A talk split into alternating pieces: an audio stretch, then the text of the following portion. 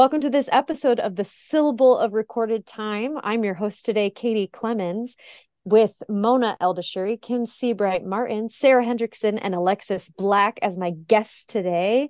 Welcome. Thank you for joining me. Thank you for having us. Happy to be here. Yeah, thank you for prosing this as an option to us. No um, puns. We'll hear lots of puns today from Alexis. Nope. nope. She is the queen of them. Um, I wanted to bring these wonderful women on here with me today to do a fun little exercise that I saw actually on TikTok. It's this guy who does blind rankings. And what he does is he brings a friend on with him and then he just gives them, like, okay, today we're going to rank Nickelodeon characters. And then he says five random characters, and that person has to rank one at a time who they like. And then by the fifth person, it could be like their favorite person, but they've already given the number one spot. So it's just like chaotic ranking. And I just thought that would be a fun thing to do with five women of Shakespeare by women, ranking women in a fun way, um, non judgmental way. It's just a fun experiment to see what happens. So that's what we're going to do today. So, on that note, I did create, I thought to help us a little bit, just a little bit of criteria for our ranking system. So, what I came up with was five different things. So, the complexity of the characterization. So, when you're thinking of these characters, consider the depth and complexity of these characters do the women have a well developed personality with layers? Um, do the characters undergo significant development or have conflicting traits often make them compelling characters or memorable figures in the shows the next category will be agency and independence. We'll look at how much agency these characters have. Are they independent characters? Do they actively shape their own destiny or are they driven by men, which happens a lot in Shakespeare, as we know? I was saying earlier, I was going to ask you all to rank them by Bechdel test, and not a single one of them passes. So, um, yay. yay, Shakespeare. And then after that is impact on the plot. How much does this character impact the plot overall? Does she play a central role in the story, influencing events and characters um, who contribute significantly to the plot development? Are they often considered more impactful? And the fourth category would be resilience and strength. We're going to consider the character's resilience and strength in the face of challenges. Does she exhibit emotional or moral strength or adversity? Characters who demonstrate resilience and courage can be admired for their ability to face difficulties head on. And then the last thing is relevance to the themes. We're going to examine how the characters contribute to the exploration of themes within the play. Does she embody or challenge societal norms and expectations? And do the characters who engage with and shed light on important themes may be considered more thought provoking and relevant? It or maybe not. So we're going to explore that. And before we go on to our first person who's about to pop up on the screen, I want to say this is for everyone listening a wide variety of knowledge in this group. We have some people who know uh, nothing at all. That would be me. I don't know too much about them. I know some of them um, from what I've learned in class. Um, and then we have some like extreme experts in the room too. So you'll hear a different variety of answers from people. So on that note, are you guys ready to blind rank the women of Shakespeare? Yeah. Let's do it. I've been waiting my whole life for this. is one the best and five is the is the not best? Wait, don't yes. tell us. Uh, yeah, oh. yeah. so you're ordering them what so ordering them one to five, but you'll only see them one at a time. Wait, yeah, so, so what was it? One's the best? One's the best, five's right. the still awesome, but just may not compare to the other ladies we are looking at. So just remember the hard part about this is you're like, oh, but what if someone better is coming? So there's like kind of that. All right, uh, you guys ready to go yeah. and start with the first person? Okay. Let's shake this spear. Yeah. So for each person, yeah. I'll introduce them, yeah. what play they're from, and read a description, and then we will discuss these five criteria. Okay, the first person, Beatrice from Much Ado About Nothing. I wow. chose Beatrice for this ranking because one of our people that we're speaking with today, Kim Seabright Martin, is currently in this show. Alexis worked on the show. I've been in the show as well. I love this character, and I uh, just think she's a good one to start with. So Beatrice is, as I said, from Much Ado About Nothing. She's considered sharp-witted and independent woman, the cousin of Hero. Beatrice engages in a merry war of words with Benedict, another prominent character in the play. Despite their witty banter and apparent disdain for each other, it becomes evident that there is an underlying attraction between Beatrice and Benedict. The play revolves around the themes of love, deception, and misunderstandings. Beatrice and Benedict's relationship adds a comedic element to the plot, especially when their friends conspire to make them realize their true feelings for each other. Ultimately, Beatrice and Benedict undergo personal growth and come to understand the depth of their emotions. So, starting with complexity of characterization.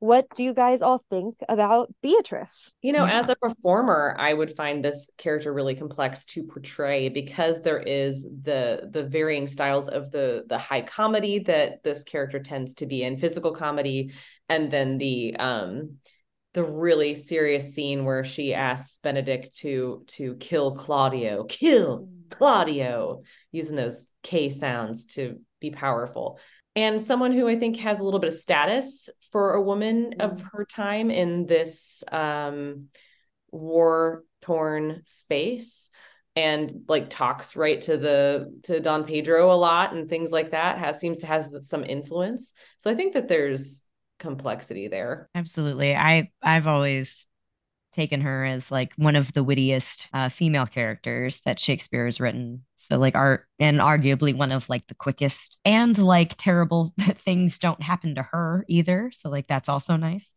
because that tends to happen with other witty women in Shakespeare.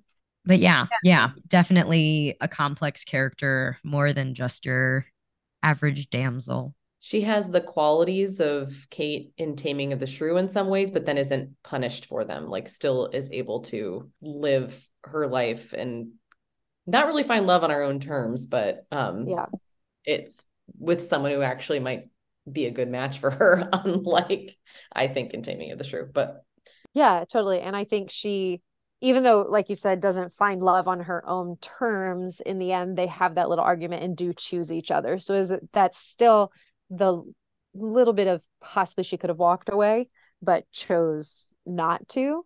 I guess of her own free will, a little bit. Oh, I was just gonna say, I also love the thing about much ado about nothing with Beatrice and Benedict is like the mystery of what happened before the play too. Mm-hmm. I think that adds to the complexity of the character because the the actors get to decide together like what is our history? Like what did happen before? Why didn't it work out? You know, and that just adds a lot more of, I don't know, we've all been in relationships, I feel like that didn't work out, like the on and on and off thing, right? And it's like, wow, that's been happening forever. Yeah, I was just going to say that, like, thinking of the word complex and thinking, or complexity, and thinking about um, Beatrice, like, she has a def- she has like a defense to love, right?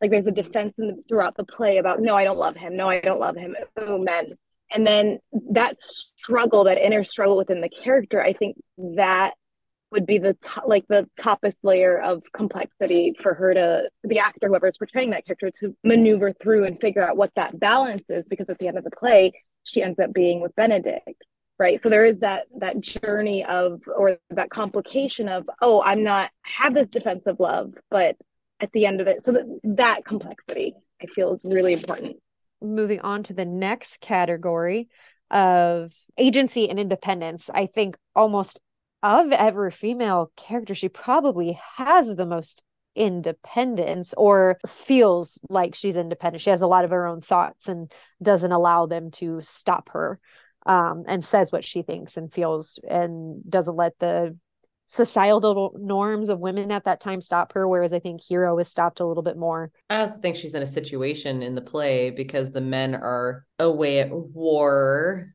and coming in and out of the town or wherever this might be set in a certain concept that agency might be partially due to the circumstances of you know like the rosie the riveter effect at least in shakespeare's time that might have been perceived that way but i think with the version that's being done here you know you can you can easily interpret her as the head of the nurses or head of you know like you can give her power and agency in that space i don't know if it's um explicitly written in I don't think it's written in. I think there's she's given also like a certain amount of independence. I think also because like she doesn't have a parental figure like actively watching over her like Hero does. So I think that gives her a little bit of freedom because she's not as like tied to a family unit. Um, there's also like an element of um care that she holds, which to me says like agency in that care and in that role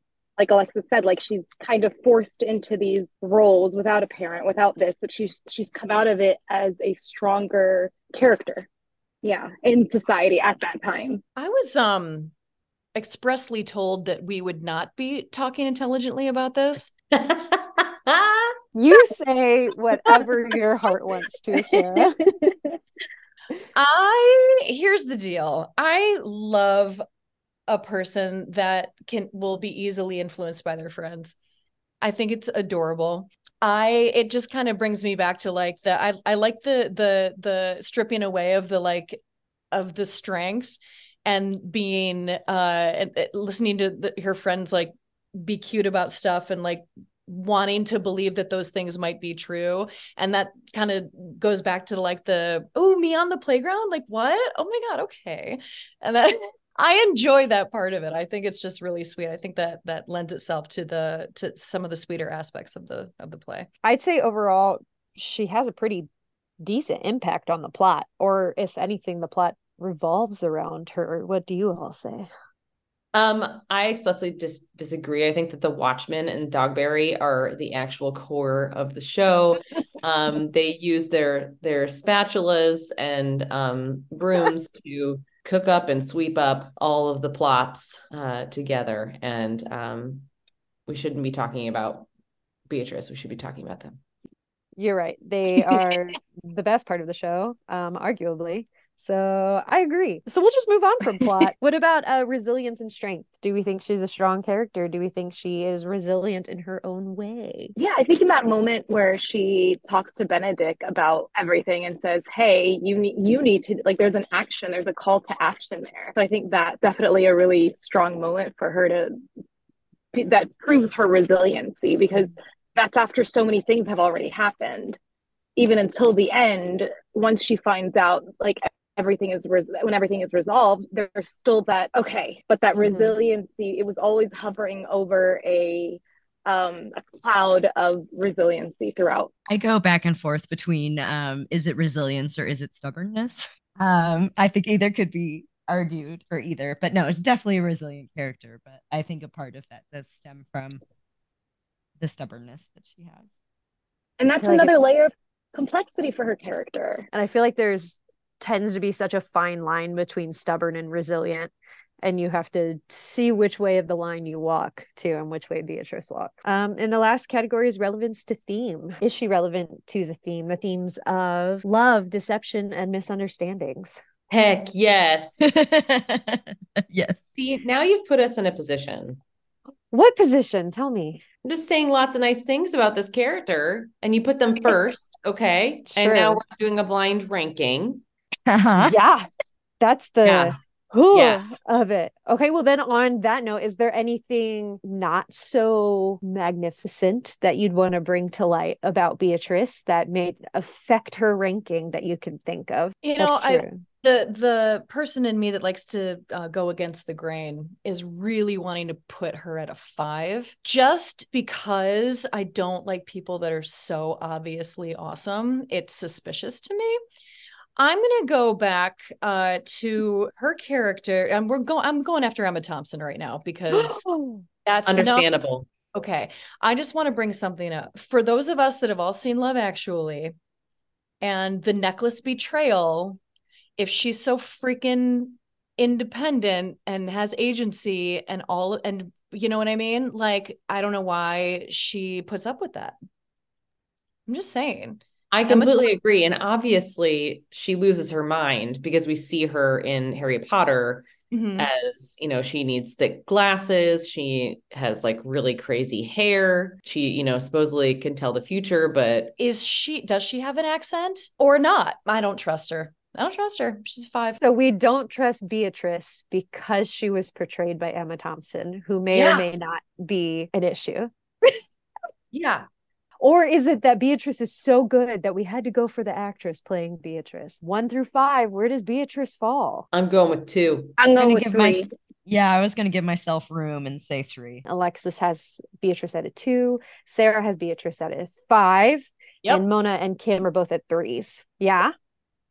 Excellent. Let's just Great. yeah, let's let's um throw some marbles in a jar and kick it down the stairs. Yeah. I like it. Okay, yeah. Okay, so you all have your yeah. rankings. All right. All right. Up next, we have bum, bum, bum, Cleopatra. Cleopatra, known as Antony and Cleopatra, is the central character and the queen of Egypt. The play explores the tumultuous relationship between Cleopatra and Mark Antony. Cleopatra is portrayed as a complex and charismatic figure known for her intelligence, charm, and political prowess. Throughout the play, Cleopatra's character undergoes various emotional and political challenges. Her passionate love affair with Antony is a significant focus, and their relationship is central to the unfolding events. Cleopatra is depicted as a woman of great allure, capable of manipulating Antony with her charm, yet also deeply, deeply in love with him. Cleopatra's character is multifaceted, and Shakespeare presents her with a blend of qualities, including moments of wit, playfulness, and intense emotions. Her actions and decisions contribute to the large themes of power, politics, and the personal cost of ambition. The play covers historical events, including the Battle of Actium and the eventual downfall of Antony and Cleopatra. Cleopatra's decision to take her own life after Antony's death is a poignant and dramatic moment in the play. Cleopatra's character is a rich and captivating exploration of the complexities of love, power, and human nature in Shakespeare's tragic portrayal of this historical couple. So, yeah, Cleopatra, complexity of characterization. I mean, I'd say she's pretty complex. She's known to be I don't want to say emotional because I kind of hate that word and that phrasing. Like, oh, she's so emotional. But she has a wide variety that she expresses in quick succession, almost like she's a great emotional flipper might be a maybe, way to say that. Maybe she's on her period. Could be the entire show. I'm dead. yeah if she were a man she would be driven but since she's a woman she's bossy. Yep. Mm-hmm. yeah.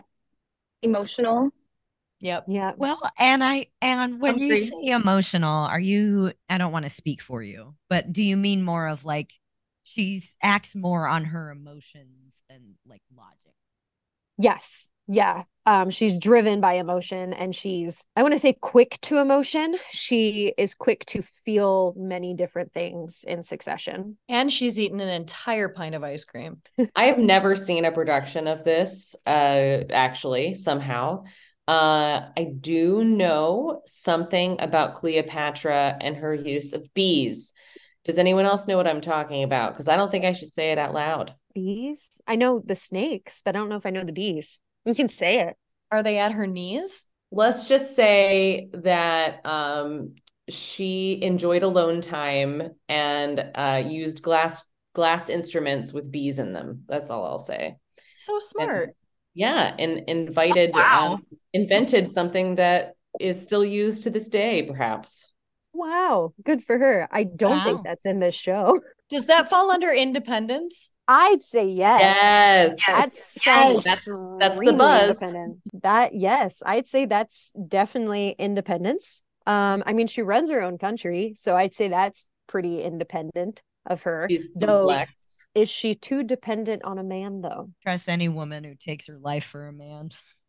Yeah. exactly. She chooses to commit. Well, I'm torn on that only because she does choose to take her life post Antony's death, but also so is it Octavia? Octav- Octavian? Yes. We'll just say yes since we Octavian, yes. She chooses to take her life so he doesn't take her life because he was going to take her prisoner and string her up. So it's kind of like a catch 22 of she does it because her lover died, but also so she can do it on her own accord. Uh, I'm giving I'm I'm giving her a three. A three, interesting. Mona, I'd love to hear some from you too, because you and I both worked on this character in class this semester. Oh man, I love her, but I also hate her because you know a lot of death happened because of her, mm-hmm. her um, ruling. But I just want to jump back to the word emotional and the the variety of emotions that she had. I think that's what makes her character so complex and so multi-layered because she did switch from this and that and that and that. And I think that's what people like about her so much is because she's so human in that sense. There is this like, you know, there's the idea of like thinking or acting on logic and acting on emotion. And she did it based on emotion right and i think that i don't know i feel like that is something so captivating in a character but at the same time before octavia decided he was going to kill her she had already made the plan to kill herself. But it wasn't a, oh, I want to be with Antony. No, no, no. It's, hey, let's make death proud to take us, mm-hmm. right? There's a pride there. There's a driven motive and deliberate intent of my partner is there, therefore I will go there with him. Uh, with an ego and with stubborn, again, the word stubborn. I think, from her. I'm switching to a one. Ooh, I like it. All right. So where is she falling on everybody's scale? So Alexis has her at a one. I rolled a dice and it came to three. I'm gonna go with one only because she's Egyptian and I'm Egyptian. Hell yeah. Let's go with uh with a two. She was a grand leader after all. Awesome. I love it. All right. I would say those out loud, but I don't remember your guys' rankings. So I'll have you all relist your ranking at the end of the episode. All right, moving on. Juliet. We all know her. Juliet is one of the main yeah. protagonists in Romeo and Juliet. She's a young woman, only 13 years old or 14. Kim, she 13 or 14? She's two weeks away from her 14th birthday. Kim has played Juliet, I believe, multiple times. At 13 years old, almost 14, at the beginning of the play, she hails from the Capulet family. Juliet's character is known for her youthfulness, passion, and idealism. The play revolves around the intense and forbidden love affair between Juliet and Romeo Montague, a young man from the rival Montague family. Despite the enmity between these families, Juliet and Romeo fall deeply in love and marry in secret. The tragic narrative unfolds as their love faces numerous challenges, including the long standing feud between the Capulets and the Montagues. The play explores themes of love, fate, and the consequences of societal conflict. Juliet's character undergoes significant development and matures rapidly as she grapples with the complexity of her emotions and the harsh realities of her world. The story ultimately ends in tragedies with the deaths of Romeo and Juliet, but their love and the play itself have endured as iconic slightly questionable symbols in literature and drama. So, Juliet, what are we thinking? I don't know if there's any one more complex than a teenage girl. Mm-hmm. And like fre- like a fresh teenage girl, right? She's only 13 years old. Yeah, and she's like, I've got so many things happening in my body and my brain right now and like not many of them have been even remotely decided upon yet. So I'm just imagining just layers and layers of questions and desires and all of the things that make us interesting humans and there's just so many of them because she has no idea who she is yet. Everything's all centered around her and er, the the relationship with the man. Like does she play the cello? I don't know but at like at the same time was she ever given the opportunity to learn the cello? You know, mm-hmm. at 13, that's a decision your parents make, not you. But at 13, you're like halfway to death in that time period. Like you're like middle aged. Good point. I I definitely like relate to her as like the angsty teen. It's basically just like her parents are like, by the way, we've decided your whole life for you, and all of a sudden she's like, wait, I have the opportunity to make my own decisions. I'm gonna do that. that's the kind if i look back at, at my teen years i would hope that that's what i would have been but i'm pretty sure i was just like eating oreos in a basement. And i do think she's become i mean that symbol of what people want in love kind of like every teenager wants that romeo and juliet story which then of course i'm like did you read it? It doesn't end well. You know she she does. She has that star-crossed lover look in her eye and she wants to find that love and she does which is great. Bonus point it's teenage love. Will it last if they lived? Who's to say? It's interesting because i i go back to this story and like so many people talk about it like that romeo and juliet is a love story. But I mean, really, Romeo and Juliet is this story of the conflict, right, between that the two families are creating. And look what that conflict can destroy, right? This beautiful young love between these two star-crossed lovers, right? Yeah, she's she's a product of or like her demise is the product of her environment, right? More than so like I don't and granted like again, I've had to deal a lot with like with this character, but I really don't like judge her for the decisions that she makes because I think she's she's taking all of the agency that she has been allowed to have at this point, which is pretty impressive for a 13 year old. And I also I also think that like if remove the conflict between the family names, would that have made her love weaker for Romeo more? I, you know what I mean? It's exactly what you just said, Kim. Like it's it's her her Dem her Demis. Is that what you said? Demis is from the environment that she's in, the circumstances that happen. I think she falls in love with him before she knows what his name is. Right. Mm-hmm. My only love sprung from my only hate. I love that. Finds finds out after the fact. I just had a crazy thought. Hear me out. Have you guys seen West Side Story? Yes. Heard of it. Yes. It's kind of it's kind of like that. oh my god.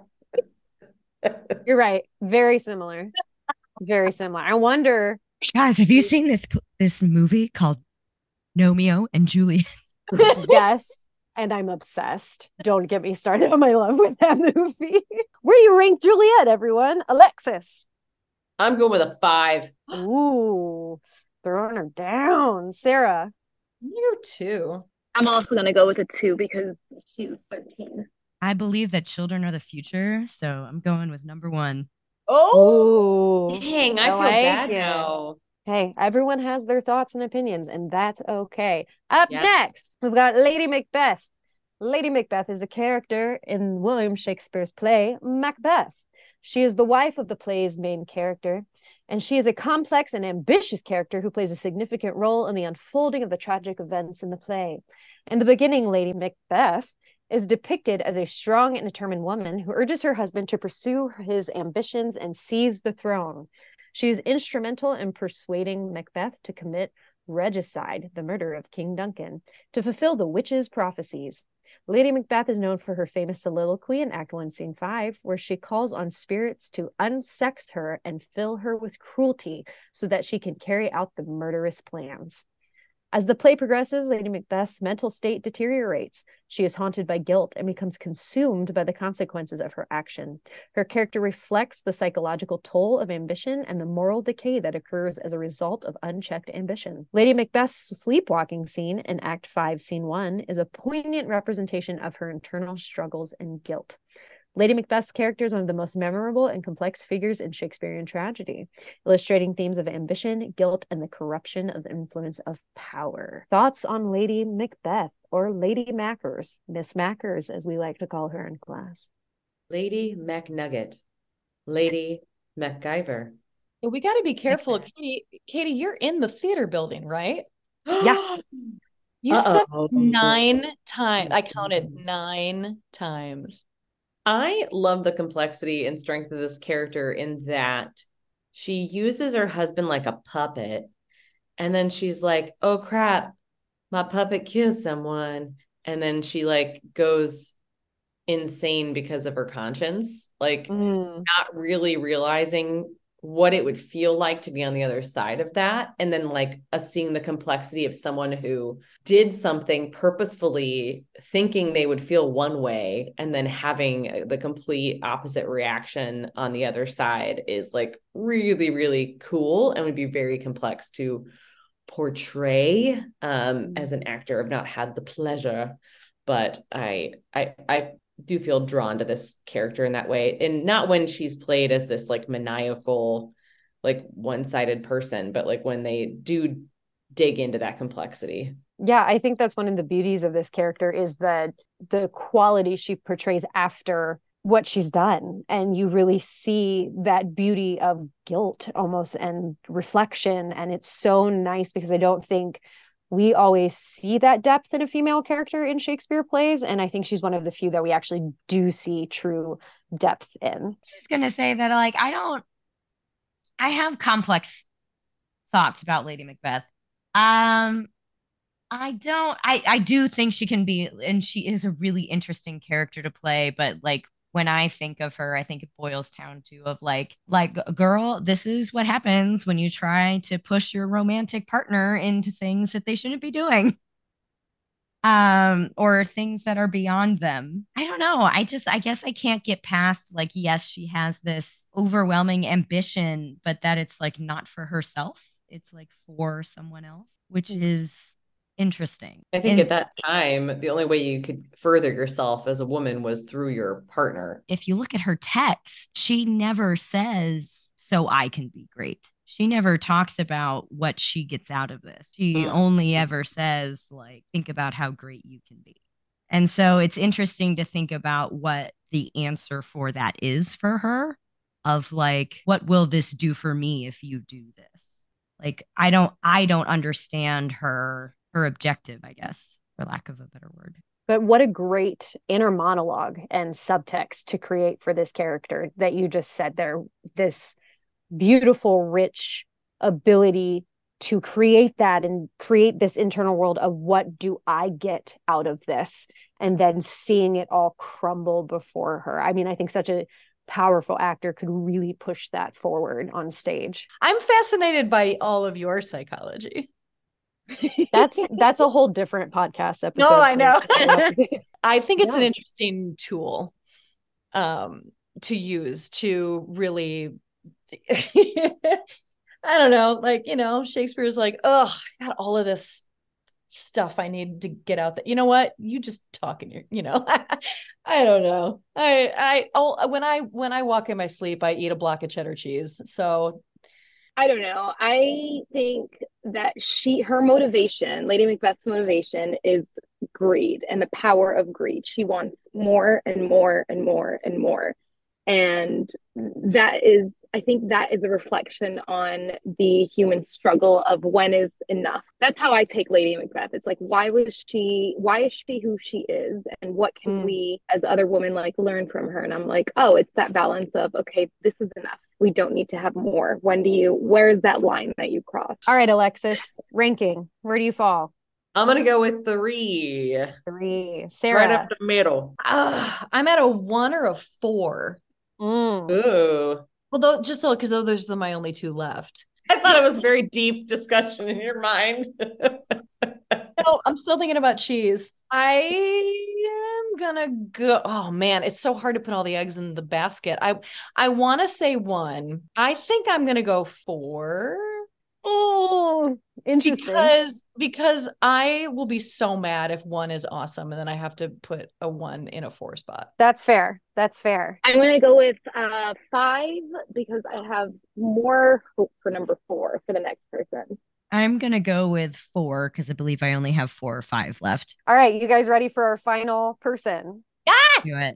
Great. Woo! Our final person. Yes. Kind of a left fielder is Desdemona from Othello. Oh, oh ah, okay. Yeah, I threw in a okay. random one there.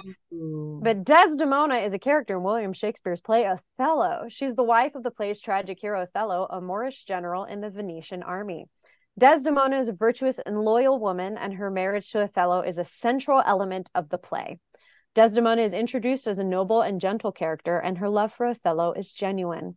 Despite the societal pressures and racism she faces due to her marriage to a Moor, Desdemona remains devoted to Othello. The play explores themes of jealousy, betrayal, and the destructive nature of unfound suspicions. One of the pivotal aspects of Othello is the manipulation and deception orchestrated by the villainous character Iago, Othello's sidekick. Iago's lead Othello to believe falsely that Desdemona has been unfaithful, and this misunderstanding becomes a tragic turning point in the story. Desdemona's tragic fate is sealed as Othello's jealousy and suspicion intensifies, ultimately leading her to her death. Her character serves as a poignant representation of innocence, victimhood in the face of deception and destructive emotions. Desdemona's story is a tragic element in the larger tragedy of Othello. Take it away on our thoughts on Desdemona. Have you guys seen Disney's Aladdin? yes. yes. Say more. There's a um it's so weird. There's a character in it called Iago. And it is a uh well, he's a he's a villainous bird. I think uh, that that movie is a just a parody of um the other show. Agreed. Kim, what are your thoughts on Desdemona? I've seen a movie or a filmed production of Othello and then um when I was teaching there was a a group uh a pairing who did do who did teach Othello but it was actually um, a black woman and a white man, and it makes you um, see it a little differently. Because right because she initially like you know we're talking uh, one of the elements being agency. I know we've gotten away from that a little bit but you know she does decide to marry him and keeps it a secret from her father i believe. So like she has enough agency to make her own decision of who she's going to marry. Mm um, which is interesting. I know, like, she's just such a tragic character. Like, poor girl did nothing wrong except try to be nice. Yeah, she was just nice le- and in love. Yeah. Like, I guess the lesson to learn from Desdemona is like, don't be nice if your husband seems like a jealous type. And cut breathing holes in your pillows. yeah. Now, when I've seen this depicted, it's a straight up strangulation. Ah, they didn't yeah, reason I've only ever seen it as her being smothered with a pillow, which is really, really sad. I mean, it like kind of depicts like the woman's role at the time of you know being mm-hmm. bedfellow of the man and like the softness of it yet the destructive element of it. But i've only seen a few productions. Either way yeah being smothered out of existence like not having a voice not having anything um she definitely has the agency and the complexity to do what she did at that time period right? And then kind of just like doesn't talk much towards the end of the play and then it's just bye-bye so yeah she's manipulated very quickly it feels like. She she feels like a pawn a little bit. She's just truly a pawn in this story which is just the saddest part. I'm so glad i saved my one for her. That's why I was like going, oh no, Sarah, you don't know who the last person is. I regret nothing. I, I don't I, I I've only watched Othello once and I remember when I saw Desdemona's character, I was like, it takes a lot of courage to and strength to be with someone that's so different appearing than what society wants you to do. So I think there's strength in that. That's all I have to say about Desdemona. Alexis, give me your full ranking list. I will. Would you like it from five to one or one to five? Ooh, five to one. I like All that. right. So we're starting out at the low end with Juliet at a five. Then we got Desdemona at a four. Got Lady M at a three. Beatrice coming in strong with Much Ado number two. And Cleopatra one. Love it. Sarah, what's your ranking? Okay. Beatrice is a hot five. Uh, let's see. Lady Macbee is um a tight four. Uh, Cleopatra is um a smooth three. Juliet is a young ass two, and then Desdemona number one. Number one. I love it. Stick to your guns. Mona, you. what's your ranking? All right. So I had um one Cleopatra, two Juliet because she's so young, three Beatrice, four Desdemona, and five Lady Macbeth. Fantastic. Kim, last but very much not least, what's your ranking? All right. Let's see if I remember. So I believe uh, Desdemona was number five. Uh, Lady Macbeth was number four. Beatrice came in at number three. Cleopatra came in at number two. And number one is Juliet.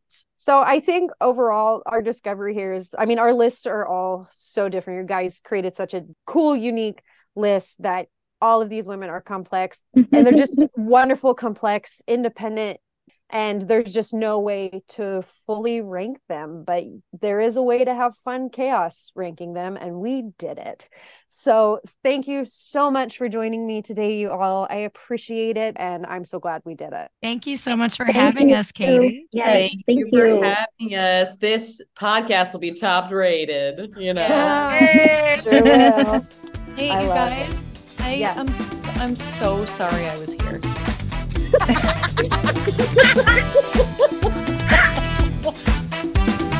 Thank you for listening to Syllable of Recorded Time.